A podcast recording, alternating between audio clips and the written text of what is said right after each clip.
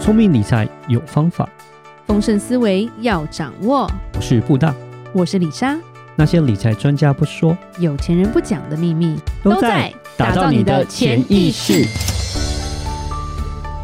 打造你的潜意识，告诉你理财专家不说那些事。大家好，我是主持人布大。我是布大人生与职场的好搭档李莎。布大是 这集又是李莎的抱怨文，好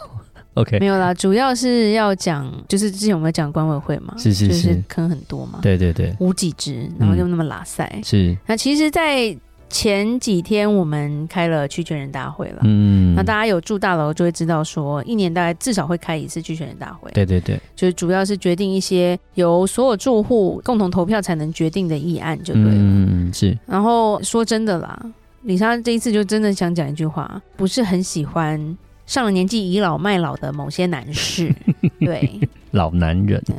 呃，对，老男人要有味道，要像费翔那样，谢谢。哦，OK，OK，好，对是是，就譬如说，举例来说，开个会开不完，嗯，本来是想说十点多开到十一点多或十二点就结束了，结果我们开到一点多都开不完。嗯因为那些人就是很爱举手讲话。嗯我只能说，也许你在家没有人要听你讲 话，但你不能利用这个区权人大会让大家听你说 话。好狠哦，对，家人不理你不表示我得 理你。对，是，所以今天其实要讲的是说，如果你住在社区，你需要知道的一些事情了。嗯是，对，哦你下纯抱怨，但这一集就废掉了。对，啊对，主要来说，如果说你今天，譬如说现在很多新建案，那嗯很多年轻人会买所谓的预售屋嘛，对对对那对盖对好对之对后，你搬进去，或者是新房你搬进去之后，在住户没有达到百分之五十或六十的时候，你的管委会是不会成立没的。错，对，那成立第一届的时候，其实要注意到非常多的事项。是，李莎想讲的是说，不是说你选了那个人，所有事情的责任就在那个人身上，嗯因为他也是住户，对他没有拿薪水，但他要服务大家。对，所以，如果说我们自己本身没有办法将心比心的话，嗯，那这栋大楼就烂掉了。没错，不是说所有事情都要推到管委会身上啊，是是是是，对，因为是这真的是一个 non-profit 啊，就是所谓的这些委员们，其实他们都是无给职的。呃对就是至少以我们大佬来讲，我们真的是无给职，然后都是自愿出来，是帮大家，他们也很努力在做。但是你说他们是不是完美的？我觉得人本来就不是完美的，而且没有人生出来就会对对知道管委会怎哦，么他做就是啦。管委会，他就是经验对对超多对，对他一定是很努力做，但是。是也不要说，好像一开始是用一个我觉得是挑战的方式，好像说你们管委会不细心哦，然后这样子，好像这对大家来而找且茬。通常话心态多的那个他又不肯 做，啊，对，很对，多是这样对。，你再等一下举几个例子啦。今天要讲的就是你要知道的事情。嗯第一个就是要知道，我们上次有讲建商的坑嘛，是，对，李莎有讲那个造价的问题嘛。嗯当你的公共基金太低的时候，你这个大楼营运就会很困难。嗯，所以在第一届要交接的时候，就是他会要把所有的公社啊那些移交给管委会的时候，就建商要转交给你的时候，一定要让大家同意去找一个第三方的机电嗯公司，或者是钱比较多的话，你可以找 SGS，就是一些专门的第三方检验的公司，去帮你去评估说有哪些缺失是建商必须要维修好的。嗯举例来说，水塔能不能动？然后嗯或者是一些东西设备的变换，那嗯你说当下测试可以用，但是它过期了没？这些东西都要记录在册的。嗯所以移交有一个叫做资产清册，嗯，后然后资产清册以外还有一个叫做需要维修跟改善的清册。嗯，那我们比较衰，是因为我们管委会成立的时候，建商就放了两个庄脚进来，诶建商也在管委会里面啊，对，因为大楼还没卖完嘛，对对对，因所为以它的票数其实是最多的。嗯是，是对，是所以第一届其实会辛苦，就是因为建商一定会把持一方。对，嗯那他就是放了两个名额进来，对我们一共也才五个人，是对，剩下三个是住户嗯这样子。那他在点交的时候，他可能就会倚老卖老。嗯哎，也要知道说，一开始这栋大楼的托管公司就是你们的物业公司，嗯一定是建商请来的。对对，他们对一定会跟建商是联合一起的，所以你才会看到很多新闻。为什么之前台中保家在交屋的时候，黑道都出来了，还打住户？嗯对，然后新闻还被压下来。是台南还哪里也是说什么要盖一个什么图书室，就弄得像仓库一样，因嗯为它的什么规格都不合规定啦。是所以在验屋跟点交的时候，有非常多的美嘎啦。是是那是，加上说我们比较衰，就是我们有建商有两个席次在里面嘛，他们的装傻功力真的是非常的厉害。没有啦，就是你刚刚讲，就是说如果你不找一个第三方的来做一个。点交厌恶的一个状况，就直接转交给管委会的时候，就会发现说，像我们的社区就是因为建商就是也是在管委会里面嘛，是所以就有点球员兼裁判啊。那大家对一开始可能就觉得说啊，这刚刚成立第一年，然后呢，建商哎、这其实东西盖的不错，建商也不错，只要用的很好，想说那反正你就带着我们走啊，你们说没问题就没问题。对，其实第一届我们的委员比较偏年轻，因为都住户。然后呢，我们采取一个我们相信建商诚信的这样的一个的立场，对所以他说好，我们就觉得是好 OK 的。对，对，没想到说，哎，原来这个社会不是这样做的，嗯、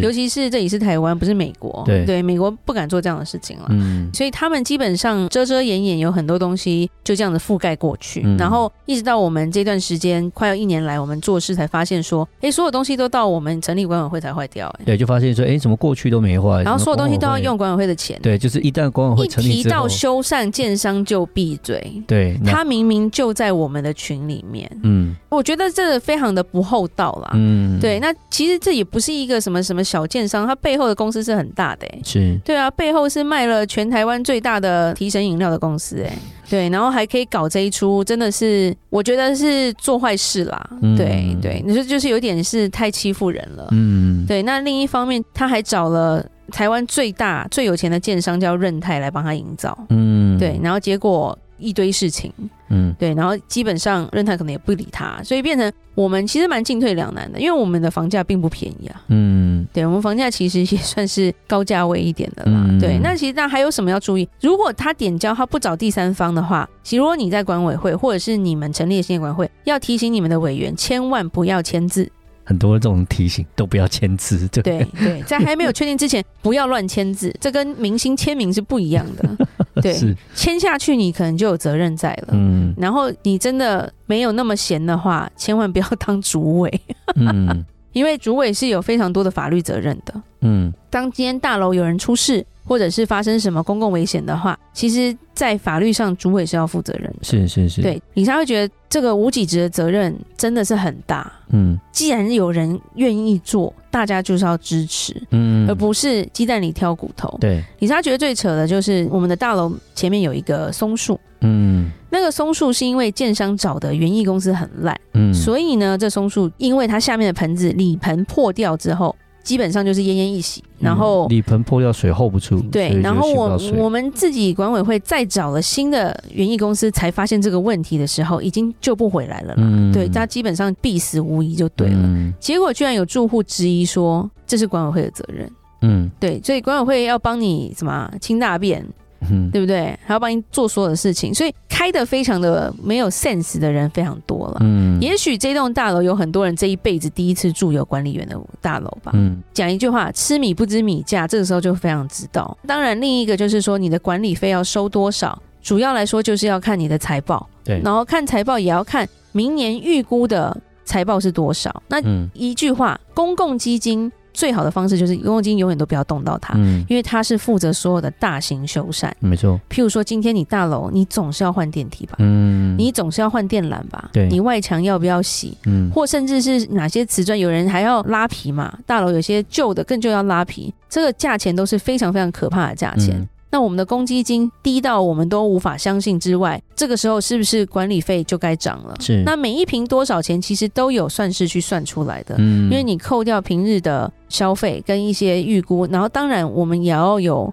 资金的摊平嘛。嗯譬如说电梯几年要换，你基本上就要把这个钱去平摊在每一年的每一个月的管理费里面。嗯专案提拨，这样子才不会让大家说，哎、突然之间我要换电梯了，好，一户缴个五十万，没有那么严重，但一个一个可能缴个四五万要了，没有啦，就是要看你的户数有看看多户少数啦。多少，对对你户数有多，因为电梯都是一样贵，对对对，电梯都是一百万起跳的，是是是，所以对你户数如果越少，你的负担就越越高。多，对对，然后加上缆线这些东西，然后维修的合约，很多东西你是喜欢慢慢的平摊，还是要一次付清？嗯其实慢慢平摊比较不痛，当然然后钱比较好存。是，一次要跟你拿个五万十万，一定有几户就是开始叽叽叫了，然后也可能会交的也慢，拖的比较给久，你拖，或者是对跟你说我住二楼，我不坐电梯。对，就是会有这种意见出来，，对，这种我不要付那么多啊，叫嗯高楼的付多一点，啊嗯，永远都有这些杂音出现了。嗯所以要避免这样的杂音，其实你的管理费就要收购，嗯然后你的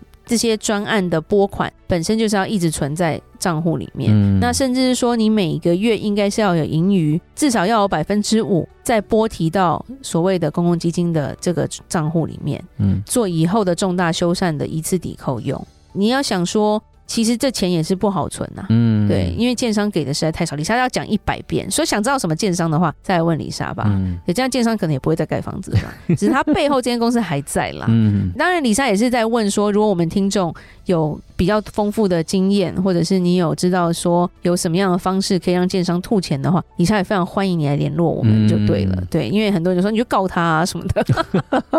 就台湾人很爱告嗯，但好像告了才有效，我也不懂哎、嗯，就是要上法庭了以后，有可能才会拿到这所谓的就对是对对。公平正义。对嗯，但有时候你知道那勾结啊，真的是蛮可怕。然后我也是谁认识国税局的，因为建商肯定有逃漏税，对，所 以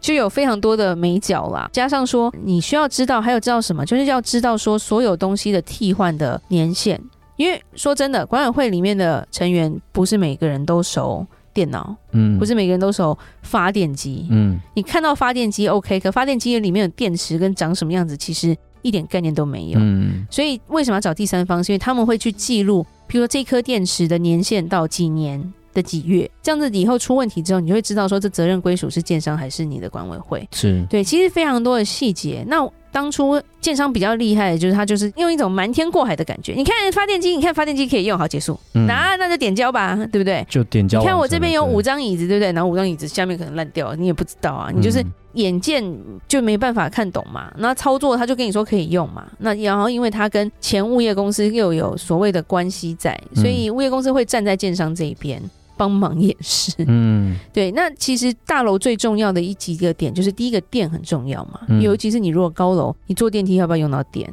那如果发生有人卡在电梯里面怎么办？对对，那卡在电梯里面，你可大可小哦，嗯对不对？如果只是突然关门开不开，那里面的人如果是健壮的一个人，然后没有密闭恐惧的话，可能还说得过去。嗯今天里面是一个老人家心脏病突发的话，那个责任就躲不掉了，是对不对？是那如果电梯往下掉怎么办？嗯对，其实很多你会隐藏的一些危险，我们都要去注意到啦。嗯尤其是电梯这个东西，有事的时候是很可怕的。嗯是。对，啊那大家住高楼也不想要每天爬楼梯吧？当然，当然，那这个就其实也是蛮重要，加上说一些规范的问题，必须要跟建商说清楚啦。嗯因为通常最不守规矩的就是建商吧，嗯啊因，为他还有很多户数没卖掉嘛，对，所以他的车位就随便给人停，所以顶楼他就随便种菜了。嗯对，因为都他的，你有种整栋买回去啊！李莎真的很生气，那甚至是说，诶，有些人提案说，诶，我们可以举布条让他不要卖。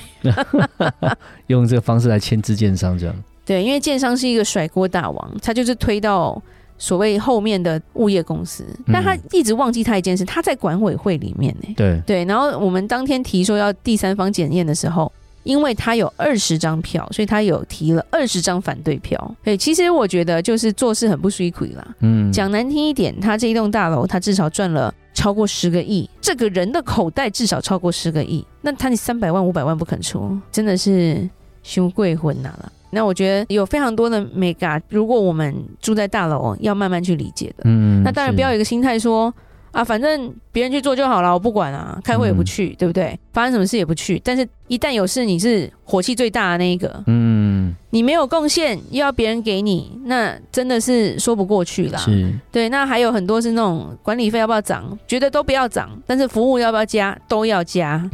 对，就是要马儿跑，不给马儿吃草这种人，对，我觉得这个心态也是不对的啦。嗯，啊就一分钱一分货嘛。李莎是不建议说大楼管理是要有一个整个大楼的一个赖群啦。如果你这一栋大楼只有十户的话，我是觉得 OK 的。但是这栋大楼只要超过五十户，你其实很容易陷入一些住户里面在吵架的一些事情啦。就变成说，因为这群主一发出去，大家就知道了嘛。对，可能搞不好是一些很小的事情，是，可是因为你这发出去之后，变成全栋都知道了，可能一突个然吵架，对啊，而且对有时候我觉得在那种 line 或上是面，散播谣言啦对，都有可能。因为 line 上面有些这种言语，其实都是文字上其实没有感文情字的，没有办法看到表情对，所以感很情容易被误对解。被误解，我觉对得，所以很多事情还是建议说，面对面的去解决，嗯不要是的说哎、在所有人都看得到的群，然后你去说哎、你家很吵或是怎么样但的，他可能对就一公布一个之后，就变成说以后大家都知道说，其实你家就很吵，就变成是有个既有的因为概念这对样子。对，一个然后大家感情就不好，是是对是，，不是投资的房子，如果大家都住在里面，